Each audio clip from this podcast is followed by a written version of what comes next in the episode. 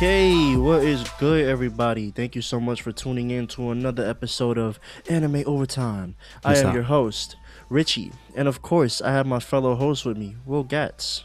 What's going on, people? It's the it's the Muffin Man. How you doing today? All right, yo. So, uh, this week Will has quite a bit to jump into, guys. So let's get into this news flash segment. What you got, bruh? So this week, man, we have a shitload of things to talk about because the spring season is starting up, and um, a lot of things are ending. And I want to get your take on things you might be excited for coming up for the spring season. Oh, yeah. Um, so right off the bat, let's just get some news out of the way. Um, involving a title that came with the winter season, Jujutsu Kaisen, that's supposed to be ending for the season this month. So expect it to be back probably October if we're lucky. I know that's going off right now. I know you're into that. oh yeah. The manga of Jujutsu Kaisen is ending in two years um, as a whole. So that lines up right around the time as One Piece. So we're going to have two really big titles lost at the same time. Oh nah. Yeah, that's going to suck a little bit. that ass, because I actually like. I mean, I'm still catching up on One Piece. Hmm. Uh, but damn, man, I'm actually like heavily invested into into both of them. Yeah. yeah, it's going to be two titles that uh, are getting axed for the season, man. Um, and then I there's a shitload of titles coming out for the spring 2021 title. I'll just go over a few right now. Yeah, yeah. Um, we have Shaman King at the top of the list. The reboot for Shaman King that appear, that you know premieres in April, Yeah, yeah, yeah. so we should be able to get that soon. That's going to be a lot of fun. Eden Zero, from the creator of Fairy Tail, coming out.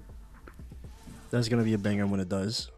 The Way of the House Husband is coming out on Netflix, which is about a yakuza boss who retires and he's just a house husband. It's a comedy show. It's actually hilarious. I read the manga. Yeah. Um, we have a new series from the Konosuba creator for all my people out there who are fans of that. It's called Combatants Will Be Dispatched. It's supposed to be another comedy, so we'll get into that. Um, man, there's there's so much. My Hero Academia season five. You said you were excited for that one last time. That's like my favorite anime out, right? Like, out out of all the new ones, that's my favorite anime right now. Uh, so when that shit comes back out, I'm super duper excited for it. I was actually um, searching up like recent news about it before we began recording today. Hmm. Um, and suppose like all I got from out of everything was that the first episode of season five is gonna be like a recap episode mostly Yeah, that, that doesn't surprise me at all. at all. So, but I mean, either way, I'm still super duper excited. Um, I love my hero. It's phenomenal. Um, for all my people who are watching the Zombieland saga, that's returning. So you'll get your idol fix. Um, Megalobox is coming back with a season two. I don't know if you've ever seen Megalobox. I have not actually. It's a boxing anime. is dope. You should definitely check that one out. Oh yeah. And uh, damn, there was a confirmation that Mappa is animating the story about the first black samurai called I Yasuke. That is gonna be amazing. That actually made me laugh quite a bit because hmm. just before the like the, the screenshots and whatnot came out about that anime, I saw a TikTok that was a guy talking about a Japanese samurai that goes to Jamaica. it was just a really troll ass. It was like, eh, yeah, your pum pum fatana. Jesus. So that shit, every time I see the like screenshots of that Black Samurai anime, I just crack up thinking of Jamaican samurais and shit. No doubt, no doubt, man. We got Fruit Basket, the final season coming. How Not to Summon a Demon Lord season two. Kingdom season three. Fucking so much, man. I just want to go down this list real quick. I'm more, ex- I'm most excited, I should say, for Shaman King Eden Zero, Yasuke, The Way of the House Husband, and Tokyo Revengers. Is there anything you're looking forward into in particular? Uh, I wouldn't say because right now, like I have so many shows on my plate that I haven't given it time to think about what I'm looking for.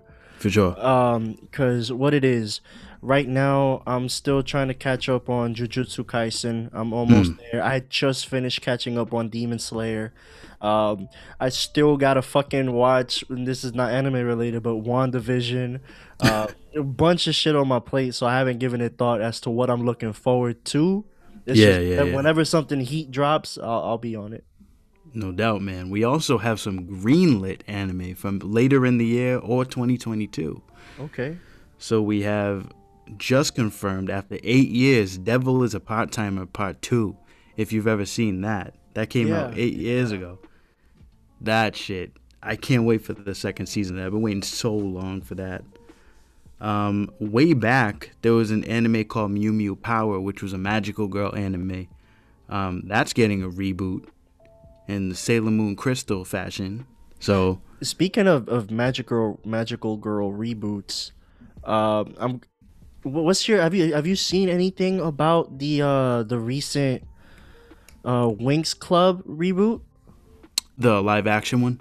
Yeah, Yeah, I have. I have. I'm I don't, I don't like that. I, I actually yeah same. I don't like it, and I used to watch Winx Club a lot as a kid, um, and I'm not a fan of the reboot that they've brought us. Some things are hit and miss, man. That ass, and this this that that was a definite miss. Absolutely, no question. Um, speaking of magical girls, um, Elaina the Wandering Witch. If anybody was watching that, Maho no Tabi Tabi, um, that got that's getting a second season soon. Um, another thing that's interesting that's coming out is there's a live action Hellsing movie being made by the John Wick directors. Okay, Have you ever seen Hellsing? I have not actually, but I, I know of it. That is phenomenal. That's a classic. Um, another one that was interesting is Evangelion's final movie. Okay, That movie's coming out pretty soon. That was supposed to come out a while ago, and they just been stalling it. Oh, and I feel I know where this is coming from. You talking about movies now?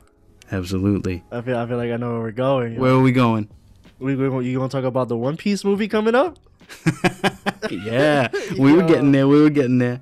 Yeah, man. Um, ahead. the Going Merry was just spotted off of Cape Town, um, on the set of the One Piece movie. So we just got full pictures of the Going Merry. Wow, bro! And you showed me the photos last night. They look so fucking cool. They look really good, man. Really good. I love the the size proportions. It's like everything looks scaled to size, bro. Absolutely, man. It's it's actually exciting.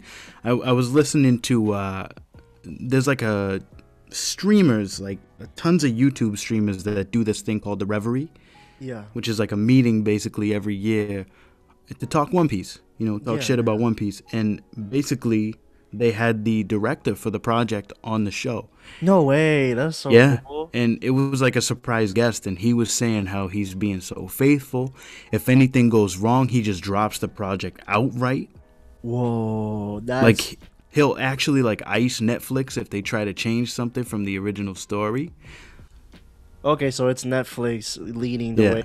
Okay. okay. But he's he actually met with Oda and the creator of One Piece for anybody who doesn't know. He met with Ichiro Oda and one thing you have to know about Oda is One Piece is his he breathes One Piece basically. It's his life That's his baby. life. That's it's his shit, man. So if he he's never given the rights out to One Piece to do a live action.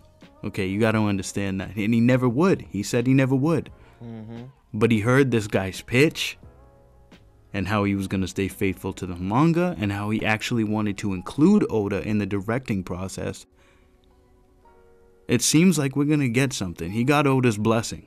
So what arc of the anime is the movie supposed to be taking part? We don't know yet. The only thing he said on the podcast was that uh, it was going to be very interesting what he chose Mm-hmm. to adapt. So a lot of people are thinking Alabasta or I don't know. It could be something weird. Like it could be like the arc where they pick up Usopp, or it could be the Yeah. Baratie arc where they get Sanji. Like I don't know.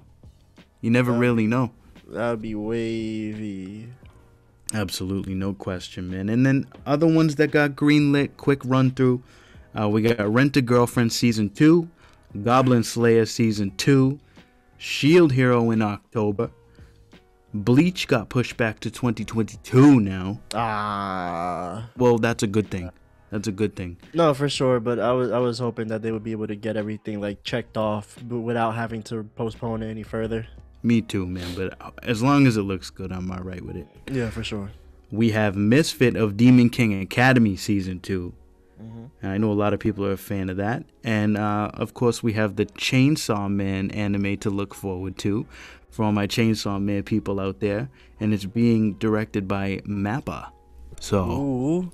you know that the animation's about to be fire. If you don't know, Mappa's in charge of Jujutsu Kaisen and the final season of Attack on Titan. So you know you're going to get some nice shit. My thing is, and this is probably gonna be, you know, you could apply this to any animation studio, but I feel like Mappa's going to spoil us to a degree where their fire ass content is gonna be like mid tier or like just regular within a couple years. Oh, yeah. No, definitely. I'm afraid of getting spoiled, yo. Well, I mean, for what? Jujutsu Kaisen? uh, Jujutsu Kaisen, and are they are they doing Demon Slayer as well? No, Ufotable's doing Demon Slayer. Okay. Yeah. Um, they're doing multiple animes though. I know there was. Oh, they're also doing Attack on Titan. They're doing Attack on Titan. They, they Um, they're, doing, a the exactly. So they're doing so much, and like it's all really, really good. Yeah. So I, I gotta face it with that. But you know, as I said, I'm just afraid of being spoiled. Mappa's done so many crazy things behind the scene. They just they, they did Kakegurui, they did Jujutsu Kaisen, they're doing Yasuke, they're doing Chainsaw Man, fucking probably Kaiju number eight when that gets animated for all my people out there that know that. They did God of High School. They're doing some things, man, that they're making a name for themselves. And and Oh. one thing you gotta know is the animation has not dropped in quality. yeah, it hasn't at all. It's phenomenal. Uh, God of High School is another one of those animes I plan on catching up on. I got that one set for immediately after I finish Jujutsu Kaisen. Are you gonna read the manhwa? Uh, probably, yeah. Good, good, good. Because that's where all the that's where all the good stuff's at. That's where all the heat's at. yeah. All right, man. And that's all I had for this week. Let's get into the Avatar stuff. Uh, yeah, yeah, yeah, for sure. Uh, just real quickly, I had two quick things before we get into the Avatar stuff. Sure. Um, for one, there's been a bunch of hype over the the Boruto anime. They recently did the Kawaki fight versus Goro. Yep. That shit, they, I think they've uh, I don't know if it's a record or not, but for some reason or another, like it was a really big highlight. That um, the video on YouTube right now is sitting pretty at over 3.5 million views. Yeah, that's because they actually got into the canon content. Yeah. like they should have did a hundred episodes ago. That's why it was so hard for me to get into Boruto at first, bro. Like, matter of fact, if you could tell me like a solid jump off episode for when I can get into Boruto, I'll actually start watching the anime. Because like right now, what I'm doing is um, I'm just following up on YouTube videos made by Naruto tubers, basically. Okay, well, I mean, the the best way to get this stuff is to read the manga. That's what I do.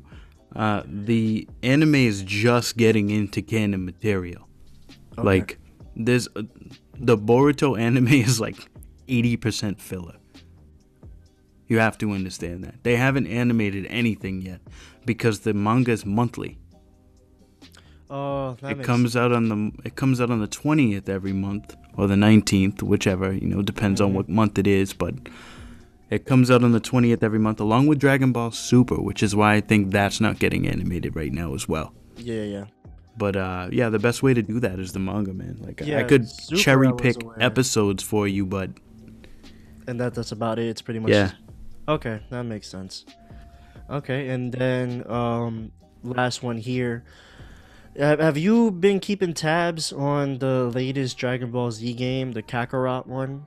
yeah are you gonna Oh. talk about the trunks game Yeah, um, I, I just I just want to talk about like the whole game um as like a, an item first before getting into the specific Trunks DLC. sure Uh just cause like the game itself is like really turn offy, right? Mm. Um, I don't like the fact that in order to play the game, really, there's a lot of there's there's too much DLC. That's for one. yeah. Um, I don't I don't like the. It's kind of like EA. They'll sell you an an incomplete game and then Yeah, expect you Microtransactions. exactly, and then microtransactions out the ass the whole way through. I mean, but Um, there's a hundred other Dragon Ball games. Like, come on, man. We all know the story. No, it is know? for sure. Um, and then what else? The fact that the game, bro. Okay, so when you think of a Dragon Ball Z game, what do you what do you think of? Like, as, far, as far as the gameplay goes, not like Oh, like, mm, I think my mind goes immediately either to the Raging Blast series or like Fighters. right, right, right. And then the, the whole focus of the game is combat, right? With other whooping the other person's ass. Yeah, Kakarot is a single player game. yeah, it is. That shit. That's the reason why I didn't buy it in the first place. Because I was like, what the fuck kind of sense does it make? I mean, but that's the thing, right? That's what I just. It's kind of what I said, right? Yeah, it's yeah. like there's a hundred other Dragon Ball games out there for fighting if that's what you want online. Exactly. The biggest selling point for me was the fact that it was produced by Bando Namco and uh wow. Wow. Bandai Namco. Bando, uh Bando. bando, you trapping out the bando. Ooh. Damn, uh but no, Bandai Namco. you went SSJ 9K for a minute there. SSJ. but no, it's, it was developed by the same companies that made the Naruto Ultimate Ninja Storm series. And those games are known for I'm being sorry. I just have fucking King Vegeta in my head. Your son is a bitch.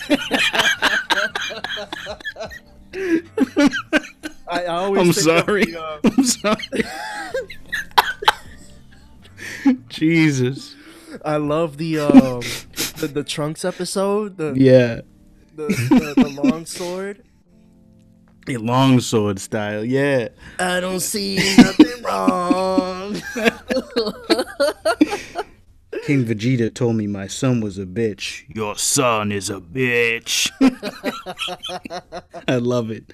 Love it. my my the funniest scene from that whole shit for me um was when Frieza was like, "Daddy, you're being really gay." and he's like, "You're gay, Frieza. You know how I feel about that word." Too much, man. Too Trunks much. goes, "Hey, faggot."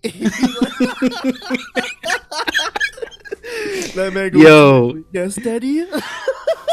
Yo, shout out SSJ 9K. You're hilarious, bro. Uh, yo, that was a time. That Hilarious. Was definitely a time. Uh, but no, man. So it's like the microtransactions, the fact that it's single player. It was just kind of like, damn. I had high hopes. I think the game looks great as far as the cinematics and the the actual graphics look, but aside Yeah, from yeah, that, yeah. Um, but yeah, the, the whole alternate timeline trunks thing, that's super cool. I don't think a Dragon Ball Z game has done an alternate timeline saga uh since Dragon Ball Z. You remember Dragon Ball sagas? Yeah, yeah. And they they did what if stories in Raging Blast. Oh, I never played So, that like- game, so that makes sense. It's um I don't know, they just kind of veered off like what if what if Raditz came back or something like that, like and was a Super Saiyan or something. Like they what if Vegeta got Super Saiyan 3 like Wasn't that the same game where they brought in Super Saiyan 4 Broly? yeah, yeah. I remember that. I remember that shit. okay. Um. So yeah, uh, done with that shit. Let's jump into the the Avatar shit. Yes, sir. Yo, okay, so do you want to start off with the review or do you want to start off with some of the shit that we got this week? The big bad Badgermole. Big bad Badgermole. What the fuck? That's the outro song. It has to be. No, I mean wherever we want to start, I'm good with it. I love book two and three. yeah, yeah, yeah. Okay, okay. Um so let's let's just go ahead and get this out the way. Um recently Avatar has been coming out with some uh like side stories Mm-hmm. kind of thing and it's confirmed that Toph can lava bend? Yeah. Um, on a post, I don't on Snapchat. Uh, Bryan and Mike just confirmed that Toph can lava bend. He, she just doesn't because she's not good at it. Damn, y'all. Like, what can't Toph do, yo? Dead she she really made the statement. She was like, "I am the greatest Earthbender to to ever live." she meant that Okay, shit. she actually meant it. Because, like, she's not good at sand bending, but she can do it. yeah, yeah, absolutely. She's not good at lava bending, but apparently she can do it. She perfected the metal bending. She perfected metal bending. What can't she do? She is a character, bro. Oh, yeah. 110%. 110%. I always I always recall the time when she hit the battlefield in uh, book four of Korra, and like against Kuvira, and this is way later. We'll talk about this later, but um, when she hit the battlefield in book four of Korra, Kuvira just shut down, and she was in the middle of a takeover of a city. Kuvira didn't want that shit, bro. Nah, she didn't want the smoke. Did this? Oh shit. Okay. Um, my fault. I got this there. Okay. um, but yeah. So jumping into to books two and three here. Mm-hmm. Um, I after recapping a little bit, you know, listening to the last week's episode when we just did book one, I figured that since so many fucking elements of all three books are so closely intertwined, it would be hard to just talk about one book. Indeed. It would make it way way easier to to knock out all three at the, uh, you know, all three at the same time. So, um, let's talk about primarily book two and three, but don't hesitate to reference book one. Of course. Um, so book two revolves a lot around Ba Sing Se, Indeed. The Dai Li, um, the discovery of the solar eclipse, Mm-hmm. planning out the attack on the Fire Nation, uh, the subsequent failure of that, Mm-hmm. um, what was it called? Azula's takeover of Ba Sing Se. Yep. The fall of the Earth Kingdom itself. And then uh I believe book two was also when we learned of Iroh's son passing away. Yeah. Yep. Such a heartbreaking story. Leaves from the vine. Yep. Um let's see. What else could when they get when they all get captured, at least most of them get captured, sent to prison. Uh Aang having to me- meeting that guru and Hmm. learning the basis of freely achieving the avatar state. Guru Pathik. I'm kind of surprised that they didn't use Guru Pathik more. Yeah, yeah, yeah. Actually, now that you mention it, um, he did. He never even came back either, No. which is interesting. Um, I believe just about every other character made a reappearance in the show. He Um, said he was a personal friend of Monk Gyatso's. Which is absolutely crazy. That would But- make him like a hundred and something. But that's not hard to believe, No, it's not. It's not. honestly. Considering King Bumi was also yeah, Bumi. Bo- yeah, Bumi was something else. Bumi was like 112, right? I believe, yeah, he was about the same exact age as Aang. I think maybe like a year older, younger, give or take. That's crazy. Uh, where where should we start? Honestly, there's just so much to like jump into. Um, I suppose let's let's go into uh the introduction of Azula in book two. No doubt, man. Azula, man. Fire Nation princess. She's definitely a better firebender than Zuko when we get introduced to her. I Yeah. think at the end too.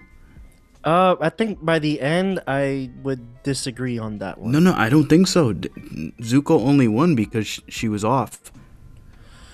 Uh, but I, I want to say that Zuko or she gained an upper hand when she attempted because she was. You, you you did bring up a good point, but she was noticing that she wasn't at an advantage, um, in that battle. So she. I mean, yeah, and tried to because she was Katara. off. That's kind of why Katara was there because Iroh Yeah. told Zuko, "You're not going to be able to do it alone." that was one of the things that Iroh said to Zuko right before he sent that party of Appa, uh, Katara, and Zuko to go f- fight Azula. You're not going to be able to do that alone. You need backup. That's a very fair point. So I would even argue that, you know, at the end of the day, Yeah. Azula was still more powerful than Zuko. It's just her mentality was off, man. Way off. So, in terms of pure power, I would Right. definitely say that Azula um, has the edge. Mm. Um, but because of that mental stability, Zuko was able to outplay her when it came to it. That's right. Okay, okay, fair enough, fair enough. Um, and then speaking of Zuko, he had a very uh, tumultuous second book there. Um, he did. where there was at one point he was turning into a good guy and then he betrayed team avatar once again and everyone thought that Aang had actually died Yes, sir. That is there's a name for that. The Crossroads of Destiny. So basically it's an arc where Zuko's trying to discover himself. Okay. Yeah. At the end of book one, he realized that the Fire Nation wasn't so hot, man. mm-hmm. Pun intended. uh-huh Hilarious, Will. Nah, but at the end of it, he realized that the Fire Nation was not in the right mind, in the right and just figure. What the fuck am I saying? they weren't the just figures of the the world. yeah yeah yeah yeah Um, so the man had to weigh his nation against his honor in the second book. And at the end of the day, he chose his own pride over how bad the country actually fucking is. and that that was thinking uh, about that. that was a really important part to his his character growth. I think if he hadn't been able to return to the the Fire Nation, um, he would have easily just continued blindly chasing Aang and the rest of the team Avatar. Um, cause you know, as as they say, things aren't always as they seem. No, they're not. Uh, the grass isn't always greener on the other side. mm-hmm. So that was one of the things, especially when it was laying on his mind. Um, he was very self conscious because Azula, I think, uh, and this we can go off on a tangent on this one. Um, I believe Azula knew, like off the bat, that Aang wasn't dead, No, and that's why she gave. I don't Zuko think so. credit. I think she thought he was actually dead. my thing is why I bring this up, right? Azula is is known to be super duper manipulative, lying, uh, controlling, always looking out for her best interest, right? Yeah, no, and I, I, I would assume that Azula thought that she actually killed Aang, but the thing about that is, um, I think it was just to get in Zuko's head to make him try to second guess and abandon the, the country, so that she would definitely be the next heir to the Fire Lord crown. My take, and this is very this the, at the end of it, the goal is to get the Fire Lord crown, right? Um, Right. my thing was, uh, she knew Aang wasn't dead, so she gave that credit to Zuko, so that he could be brought back in. Once the Fire Lord found out that Aang wasn't dead, you could pretty much, I, I would I would go as far as to say that the Fire Lord would have actually gone to kill Zuko. I mean, I think that was just a backup plan just in case Aang was alive, but I think she she, she thought she got the kill. Okay, yeah, no, my idea was that she was gonna uh, put it on Zuko so that if and when it came out that the Avatar was still alive, she wouldn't be at blame. I mean, but that goes hand in hand with manipulation, right? Yeah, just exactly. in case, that just in case plan. Yeah, exactly. And so that the only other person that could contend for the throne is completely removed from the picture. Absolutely. That's why I thought that she uh, purposely gave it to him, and he was very self-conscious about it. Like that was sitting on his head, so it's like, what's gonna happen to me if the Fire Lord finds out I didn't actually kill him? Why did she give it to me? Because like she always wants to be like the center of attention. Uh, you see that when she gets her boyfriend. Uh, when you get on Yeah, those side yeah, arcs yeah. about her boyfriend, she starts spazzing the fuck out when her boyfriend's whole life doesn't revolve around her. You know. Yeah, yeah, that's true. So that's why I think Azula is a super cunning character. Um, and she never does anything without reason that would benefit her. Yeah, no, I agree. Um, and then going into the the the Ba Sing Se, uh, super super. It's, it's it's almost meta. Like I think the whole city of Ba Sing Se, the idea of it, like it breaks the fourth wall. Uh, interesting. How so? In in the in the way in which it set up the societal structure, like in a hierarchy, right? Um, the outer, so you think it's reflective of what we live in? I think it's reflective of the world in which we actually live in. Okay. Um, and what do I mean by this? Um, the outermost ring of Ba Sing Se is basically the slums.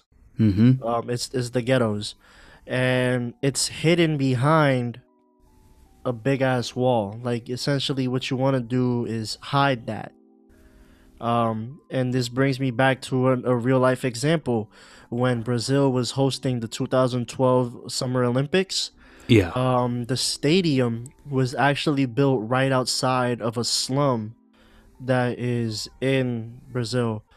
And what they did, instead of investing into the slums to try and help them get out of poverty, they actually invested into building a wall backed up by a, a secondary fence to hide the slums uh, right outside of the Olympic Stadium so that when people from all over the world, from very rich backgrounds and things, come to see it, they only see what they built.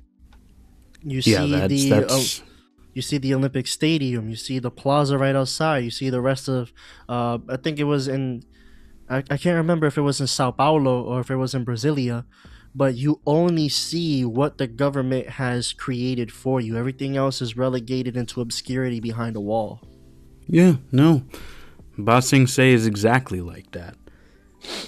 I wouldn't take that away at all. And they also have like a secret service and yeah, and it's the, actually kind of nuts. The yo, the Dai Li added the Dai Li's on one. A ridiculous like I actually appreciate the introduction of the Dai Li. Uh, yeah, I, I find myself liking the Dai Li too. Like I, I think it's just nice to have a nefarious group in Avatar that isn't the the Fire Nation. And then the scariest part is that their operations were going behind the back of the Earth King. Yeah, yeah. Long Fang, right? That was the guy's name. Uh, Long Fang, that was the leader of the Dai Li, wasn't it? Yeah. Yeah, yeah, yeah. Okay, yeah, you're right. He was the one in charge of the Dai Li at the time. I don't think there was a Dai Li leader in Korra, was there? Or was it just the Earth Queen herself? If not mistaken, I think it was the Earth Queen. Jesus. but it was so easy for for the Dai Li to end up taking over the role of the Earth King. Yeah, no, and definitely. Easier for Azula to take control of it. I think it was almost too easy yeah, I wish I wish they would have went into more of that. Aside from Azula just standing on a podium and being like, "You're gonna listen to him, you're gonna listen to me." Yeah, yeah, yeah. I don't like but that. I, I, I was kind of hoping there'd be a deeper meaning to that or something. It, it was a very it was very anticlimactic, but I think it speaks to the influence and power that a character like Azula has. Oh yeah, sure. You don't want to see your walls infiltrated by the Fire Nation when you've kept a secret like there is no war in Ba Sing Se or even outside the walls for so long. In fact, especially when they brought that giant ass like drill. Yeah, yeah. Take down the wall. Nobody inside knew about that shit. And that blows my shit because it's like, how powerful is an organization like the Dai Li to essentially I don't I don't know if it's brainwashing or it's just I'm actually kind of surprised there were no Dai Li at that drill. You know what? Yeah, actually, I, now that I think about it, there wasn't. It was all like actual soldiers that. Uh, like that was before Azula took over. You know, that was before the walls were even, you know, entered by the Avatar. Yeah. So like, I'm surprised they didn't do anything for that. But I, I would assume you might think your def- your first line of defense would be able to take care of it. Yeah.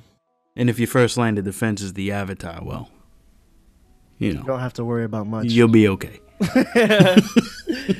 um, and then uh, going back to, you know, the idea of like Dai Li and and uh, secret organizations, um, I love the idea of the White Lotus. The White Lotus, yeah. I do like the White Lotus. I, I think in Korra, uh, as we get towards that series, I, I I don't like what they became, No, at all. but I do like the concept of like the old benders not caring about nations divided. hmm They're more like guys that just learn from wisdom from each other, and they realize that everything's connected, and nobody has to be separate.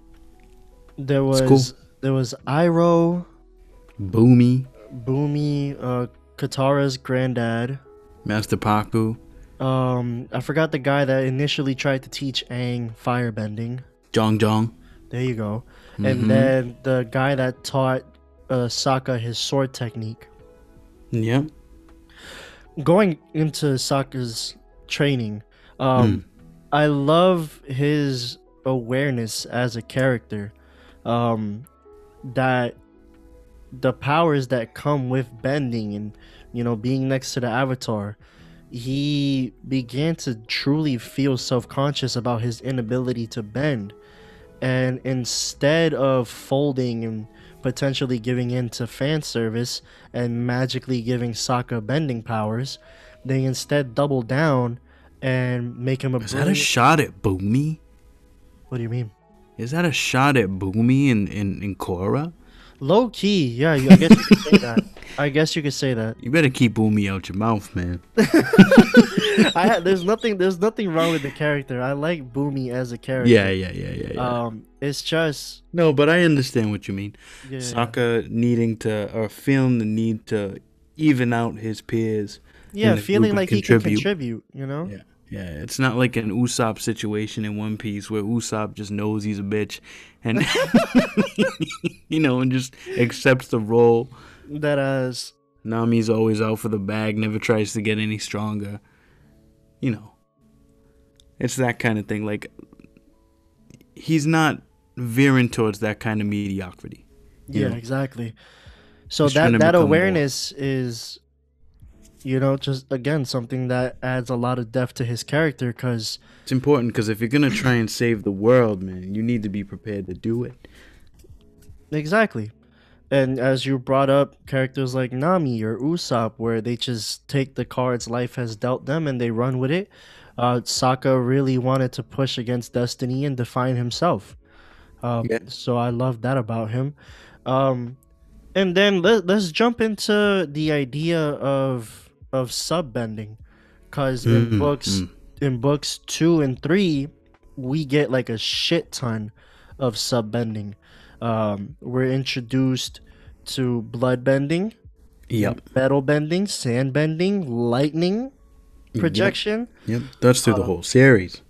Yeah, yeah, yeah, yeah. Um, we didn't get lava bending for the first time until Korra, so we'll, we'll leave that out for later. Yep. Um, but yeah, man, the idea that that each element and its practitioners can evolve and learn new techniques as they as they develop mastery of it. It's actually kind of interesting because it seems like it's alluding to the fact that they could cross over with other elements. Yeah, yeah, yeah. That was that was the initial impression.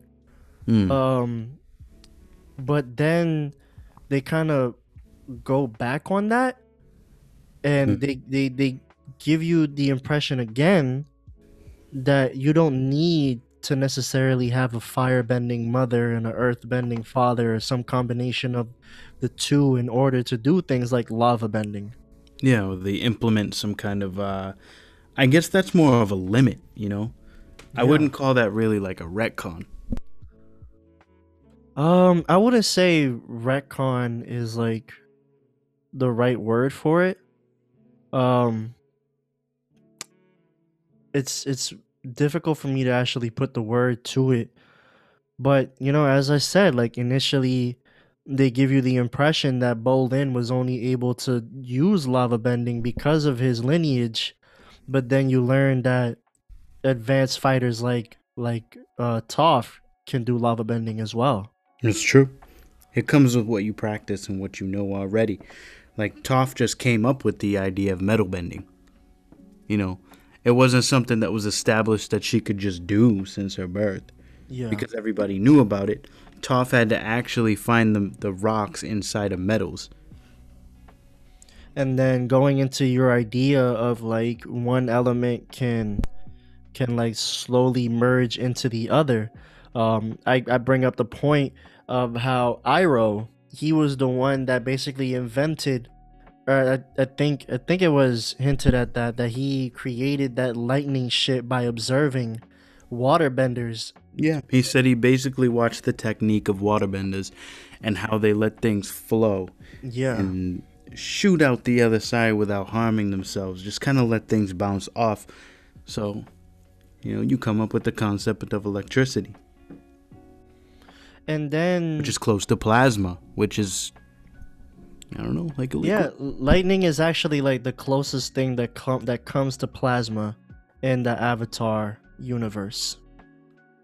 Cuz we was talking about it last night about the idea of is is lava like a plasma like material and it's it's like it's within the realm of the idea but not exactly so like it's still rock yeah uh but the whole thing and like if, if we're gonna make it you know, less magical and more scientific, I don't think you really need that fire bending lineage to become a lava bender.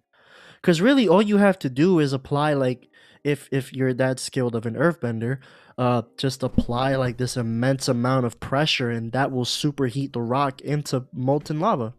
True. So I don't have a problem with that. Uh, but my thing is what else can they do, you know?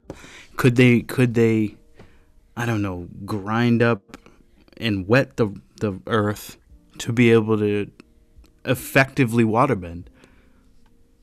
Or like mud bend, which is I guess a form of waterbending too.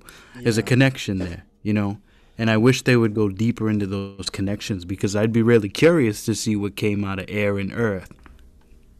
I think, you know, just because they're doing like this new Toph, yeah. spin-off comic where it's revolving around her very first encounter with a lava bender. Um, yeah. I think the Avatar Studios is beginning to realize that fans have this genuine fascination with subbending, mm. and they might end up explaining it.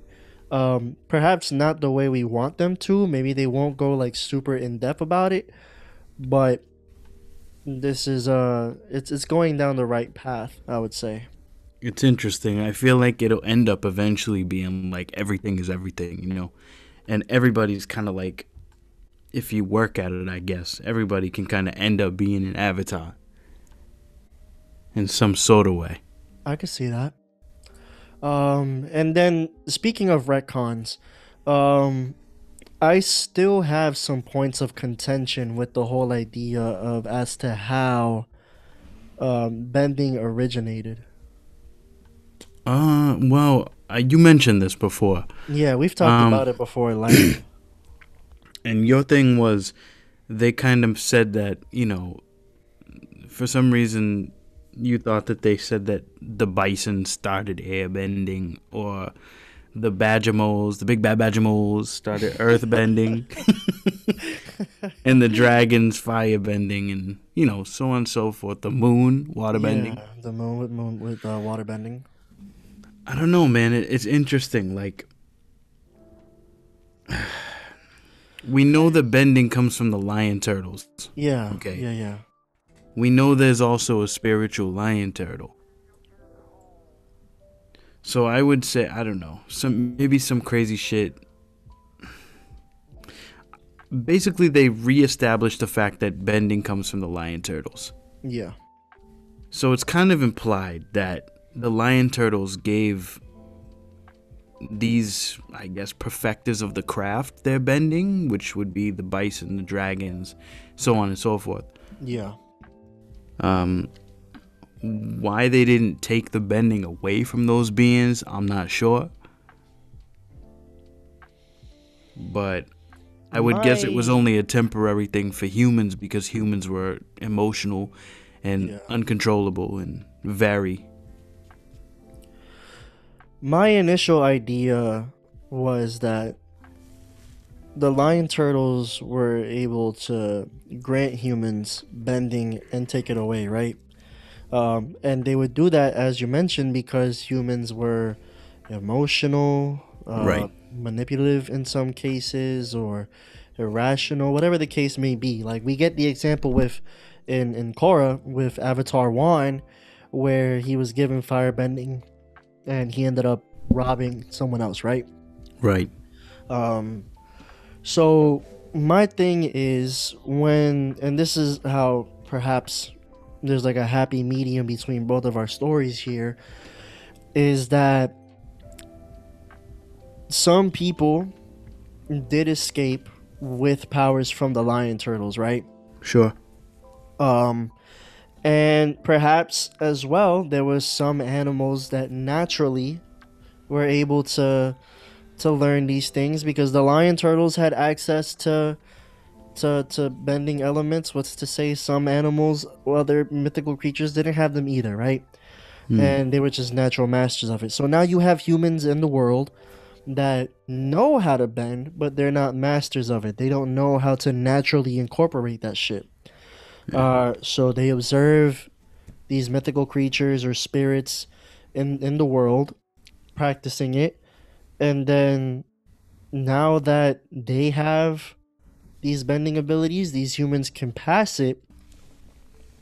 And I don't. This is where it becomes like a little bit um, hazy for me, because it essentially they give you the impression that that bending is passed on spiritually but then the show also gives you like this genetic element to it Yeah, yeah. I mean, and do you know i i, I noticed you was like a little confused on that even even that's I'm not really confused. It's more like when you say spiritually, what are you talking about?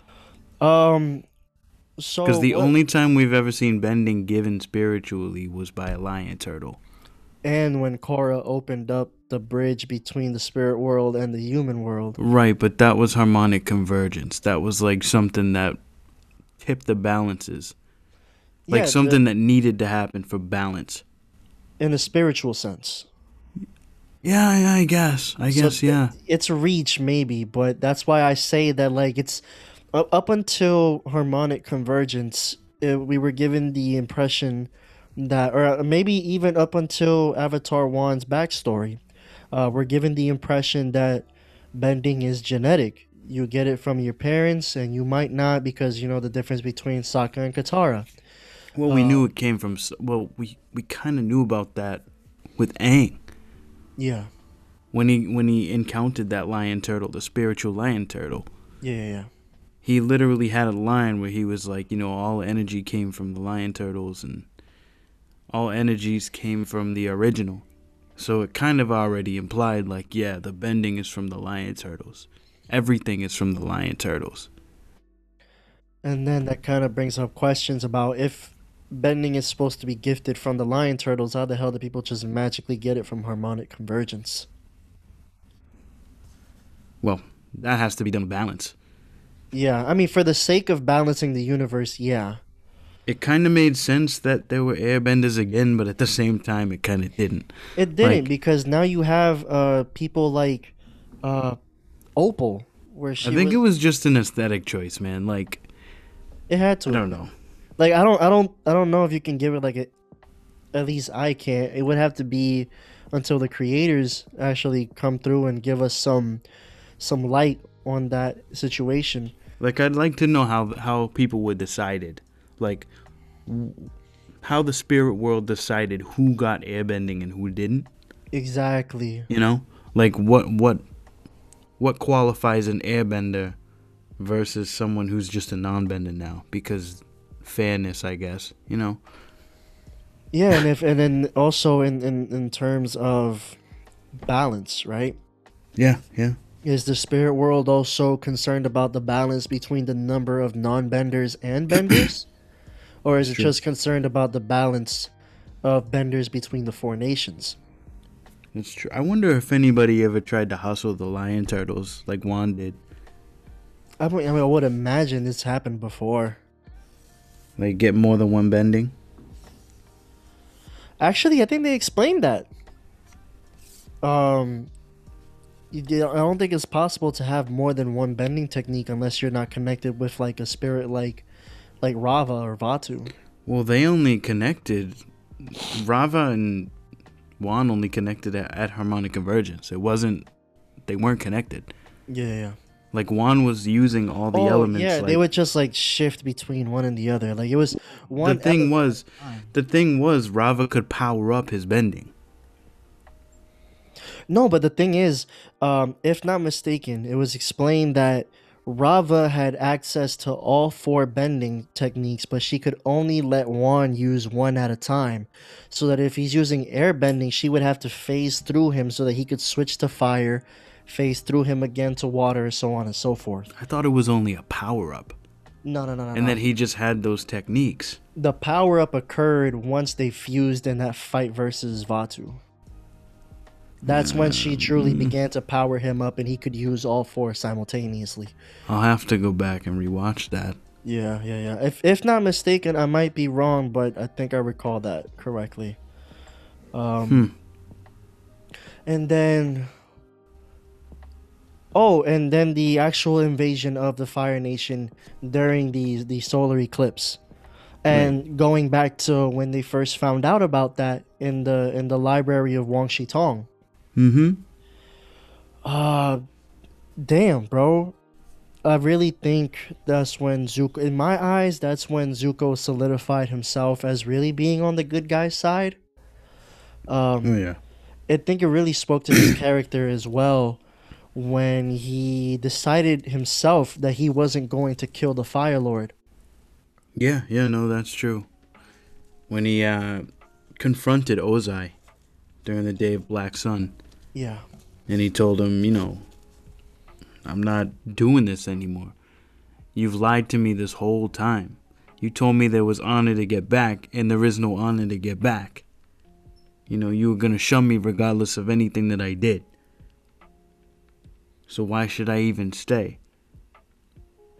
Also, you're lying to the rest of the world, and I want to change that. It's a big, it's a big crossroads for Zuko, man. Like the true crossroads he should have had in Ba Sing Se, Yeah. but he needed to go home and see that things ain't right. I found it very, very interesting, and I think this this adds. It, again, the creators of Avatar were really interested in adding character to every part of their universe. I was really impressed with the way in which they they humanized the Fire Nation, even after making it look like the big bad evil. Um, True, true. when uh, and when, when Team Avatar they spent some time in the Fire Nation, prepping up and being undercover essentially. Um, they showed you how school life was like, the way in Yeah. which they worship the Fire Lord. Like, and this adds uh, what's the word I'm looking for? Like real life similarities to the way in which Kim Mhm. Jong Un in North Korea is like worshipped as a deity. Even here, when they tell you about Christopher Columbus, Yeah, and they yeah, tell yeah. you about great American heroes and how we won in Vietnam and we were the reason there was success in World War II, and that's just not the case. It's very much that that big man theory Yeah, where they present history as as though it changed and evolved alongside like historical figures in history. Yeah, when in reality that's never the case. It's always uh a large consensus. Like it has to be a paradigm shift within the group in order absolutely. for there to be change um yeah no so going back to to zuko and not deciding to kill the fire lord himself Yep. um, it was because he had the ability to when he took in the lightning bolt and redirected it at his feet Yep. he reiterated the fact that it is not his destiny to kill the Fire Lord is gonna be the Avatar, and then eventually when the moment does come and Ozai finally gets that massive fucking boost from Sozin's comet, Yep. um, it's Wasn't just Ozai. Aang got the boost too. yeah, yeah, yeah, exactly. A lot of people forget that. Every single firebender received a boost, but you you can tell that Sozin's comet didn't really help Aang too much prior to him. Well, yeah, I can imagine if you're more proficient in firebending, you'd know how to use Sozin's comet to your Yeah, advantage yeah. better than Aang, who was afraid to firebend up until he learned it from the the creators, the founders. You know. And you also see it in the fight with uh, Zuko and Azula, where every time they threw a fist, like you would hear the boom Oh yeah, of every single fireball that came out of their fists. that was a phenomenal like exchange, man. The whole climax of that last book was incredible, to say the least. Really And was. actually, true story here, man. I didn't get into Avatar until like the last couple episodes of book three. oh wow, really? Yeah, yeah, yeah. Because like when I saw the commercials for Avatar at first, um, and this goes goes into the music theory of the actual show. Hmm. I honestly thought that the show was gonna be more of like this Native American kind of influence. Like it was gonna be a, a story based on the lore and mythology of Native American tribes across the continent Hmm. I could see that. right? Because like the reason why I bring this up is because for one, uh, the clothing that Aang wore it reminded me of what you would see in like textbooks that recount, um, you know, Native American children. Um, there was also the music, the like it just reminded me of what you would hear. Um, whenever there was any ritualistic dances or um, again any sort of ritual involving music in Native American tribes and um, in what we're taught in American schools is that uh, bison were were killed off in order to starve and inconvenience Native American tribes in the Midwest. Mm-hmm. So from the clothing to the music to the inclusion of bison, I was like, okay, so this is gonna be like a Native American story kind of thing. Um, I saw the first two episodes and I was like, mm, I haven't it hasn't really caught me. Yeah, no, I was there for the first couple episodes, and I just kept watching it. I kind of fell off at the end, or I guess the mid area of book one, but then I caught back on at book two. Um, yeah, man, it's it's kind of one of those like book one anyway was one of those series that you kind of caught when you were like chilling at home. And it wasn't something you watched consistently. Like, I remember feeling like I didn't have to see that shit in order. No, same. I, I feel that 110%. I didn't feel like I needed to watch because I didn't see anything from like the second episode of book one Yeah, all the way to the very end of book three. that's true.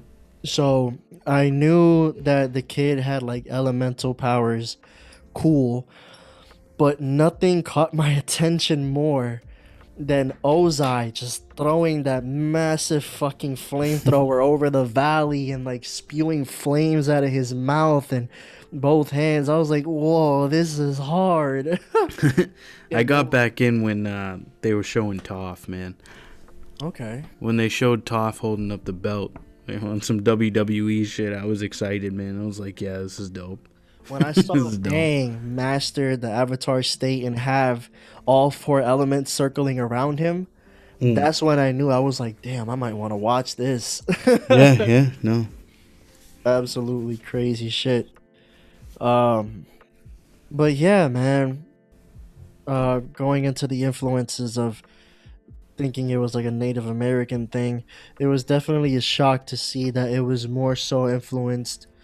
It was, it was a balance. It was a balance because even though it's very simple, just the fact that all four bending styles were based off of some Eastern martial arts Hmm. um, cemented my idea that perhaps there's more Far East influences in the show. Oh yeah, no, it's it's basically all Far East. Yeah, yeah, yeah. The There, only there is no Western really much influence, unless I guess you want to talk about Eskimos. I guess not being Asian.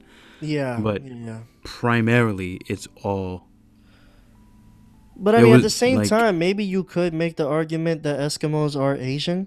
yeah. Uh, no, because there's a there's fair. a theory that they came over a land bridge from Eurasia to Yeah. North America. That's fair. That's fair. Um, but there is no like. You don't see any like black people Yeah, very true. like overtly, mean- and it was okay. Like it wasn't even like a bad thing. It was just interesting. Hold on, because I for a second there I could have sworn that Bumi was like the only black character in the show. I don't know about Bumi being black. It kind of strikes me more as uh South Southeast Asian or like maybe Indian. Okay, yeah, no, I could give you that. I just like looked at him and I was like, he's significantly, he has a much darker skin tone than anybody else in the show. I mean, damn, I'm with that, you know. but So that's why, like, maybe I was thinking, but um, you you you do bring up a good point in the fact that perhaps he was like, South yeah, Asian. say he was Southeast Asian. Wait, which Bumi are we talking about? uh, King Bumi. Sorry. Yeah, yeah, definitely, definitely. Yeah. That's the one I'm talking about. Okay. Um, and then is there anything else we're missing? I'm not sure. I, we've gone over pretty much all of our thoughts on the show, and we've gone over the narrative. Yep. Yep. Yep. It's just a phenomenal show, man. It- It's kind of one of those things you have to see for yourself, man. Like nobody can tell you or encompass the whole series in one talk, man. It's kind of like Oh, okay. I just thought of one last thing we could probably touch on. sure, Um, and this was a a, a thing that affected Korra way fucking more, and I thought it was a genuine problem within the Legend of Korra. Uh, but we're always reminded in some way, shape, or form that the Avatar has access to all of his past lives, all of his or her past lives. sure. Um, and we rarely, if ever, you know, dive into that. Like, Roku is a pretty fleshed out character, right? Like, we get to know him pretty well throughout the run of Yeah. The Last Airbender. Um, eh, but Kyoshi, I mean, we got her in comics We got her. We got a little bit of her story. Little bit. We know the backstory, but we don't know her character. We don't know the personality, right? Her Well, I mean, yeah, life- we her- kind of do. How so? Explain. I mean, I would say even in the series, she was very stern, very to the point, Mm-hmm. very proud. Okay. Like she, but like my know. thing is what i wanted to know about her was like her motives like what were her hardships like what was the upbringing I mean, we kind of see that through Suki. a little bit yeah i could see that I would say that Suki embodies exactly what Kyoshi was. and kyoshi was like known to be like this super stern badass avatar like Yeah. like the polar opposite of what Aang was as far as Yeah. personalities go Well, she's an earthbender. We also got that narrative through Toph. Yeah, you have to yeah, be yeah. immovable. you gotta be tough You have to be tough. You have to be unshakable. You have to be. You have to have an iron will, essentially. yeah and then um we didn't get much out of avatar kuruk in the story Kuruk Uh, and Chen, we didn't get any of that, but that's fine, right? Because what was Kuruk's life? He pretty much said it. um Well, what was explain that one to me No, he was the surfing one, yeah. Yeah, yeah, yeah. He just said he didn't take his his avatar duty seriously. He just surfed all day. I watched a um a video that goes into the Avatar extended universe. Okay. Um the reason as to why Avatar Kuruk had like this really bad reputation amongst humans was because he was more of a spirit beings centered avatar. Um he he brought that up later in life where he has his own regrets because he felt he should have been more balanced as the Avatar is implied to be. Should have been more decisive. Mm-hmm. That was what he said. His whole thing was he was he was very much in favor of the spirits and the spirit world. Um, and that's why like I'm grateful that we do have like those spin-off comics that explore in detail um a lot of the backstories that were alluded to in the main series. Yeah. But I would have loved to see like more avatars animated showing off their crazy ass powers. Um, I forgot his name, but he was that that Fire Nation avatar that basically invented like the abacus or something like that. Mm. Uh, let me search up his name real quick. Yeah, man. Basically, I don't know. Some some avatars you you should. I mean, maybe we should see feats. But what do you want? Do you want actual like feats? Do you Uh, want to see cool shit, or do you want like an actual story? I'm, Because a lot of them don't really have that story element. Yeah, yeah, yeah. No, it's it's kind of like uh, a hopeful wish to get both. You know what I'm saying? Okay. Like I, I want to see a, a really fleshed out story where um, we can feel for the character. You know, we we get their motives and why their traumas guided them to go uh, a certain route or whatever the case may be. Like we get to see why Aang eventually decided to accept his roles as Avatar because of his past traumas and Sure. everything that he went through in between. So like kind of like a similar thing where you could also see other characters exhibit the crazy ass powers of an avatar. I guess. Yeah. Like even though Avatar Wan's story was like very short and sweet, like it was still very uh what's that word I'm looking for? Like enjoyable. Like I, I liked that. It was like what, like two, three, four episodes? Something like that. Something like that, and I got something that was satisfactory. So But do you really give a shit about the second Avatar? uh Or like the third?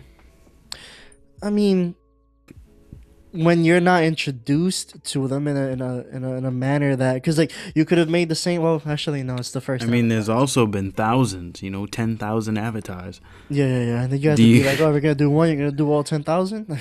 Yeah, Jesus, you know? yeah, that's OD. It is an interesting concept, though, that's lost on Korra now. Um, Yeah, because be able to- no interactions with the fucking past avatars, and she even lost them too. Right, but the concept to be able to, like, manifest the spirit of a previous person and be able to utilize all the power that they had in their prime. Mm-hmm. It's it's kind of like a crazy concept. I don't know, think it's that, interesting. I don't think something like that had been done before, like in a main series show. Uh, well, Kamen Rider used to do that. Uh, if you're into tokusatsu, uh, Yeah. like stuff like that, Kamen Rider usually does that sort of thing. But um, or even some versions of the Power Rangers do that. But um, True. I don't know. Or Super Sentai if if, if you're into that. All right, but yeah, man, I think I think that touches base on everything. Actually, Yeah, that was that was a really good take on that. Absolutely. All right, yo. So yeah, I mean, if you guys listen and think we missed out on anything, just at me on Twitter or Instagram. I'll be there at Young Legend Rich, For and you can hit up Will at Will underscore Gats. Talk to us. We don't bite. We won't hurt y'all. Absolutely. Let me know if you're excited for anything for the upcoming spring season, or we can talk about something coming later. Let me know, because, man, our socials are open. They're wide open, and I'm looking forward to talking to some of you, man. I don't get to talk to you people. Absolutely, I love having conversations like this, man. Absolutely. It goes deep, man. Sometimes we can talk about some deeper stuff, man. It's crazy. All right, y'all. So y'all know the deal. We gonna be here same time, same place next week. Thank you guys for tuning in to another episode of Anime Overtime. I hope you guys have a great week. and see Absolutely. you guys next time. And here it comes, uh, Big Bad Badgermo. Hey, those things are music lovers. Badger moles coming toward me. Come on, guys, help me out. The big bad Badgermos who work in the tunnels hate the wolf bats but love the sound.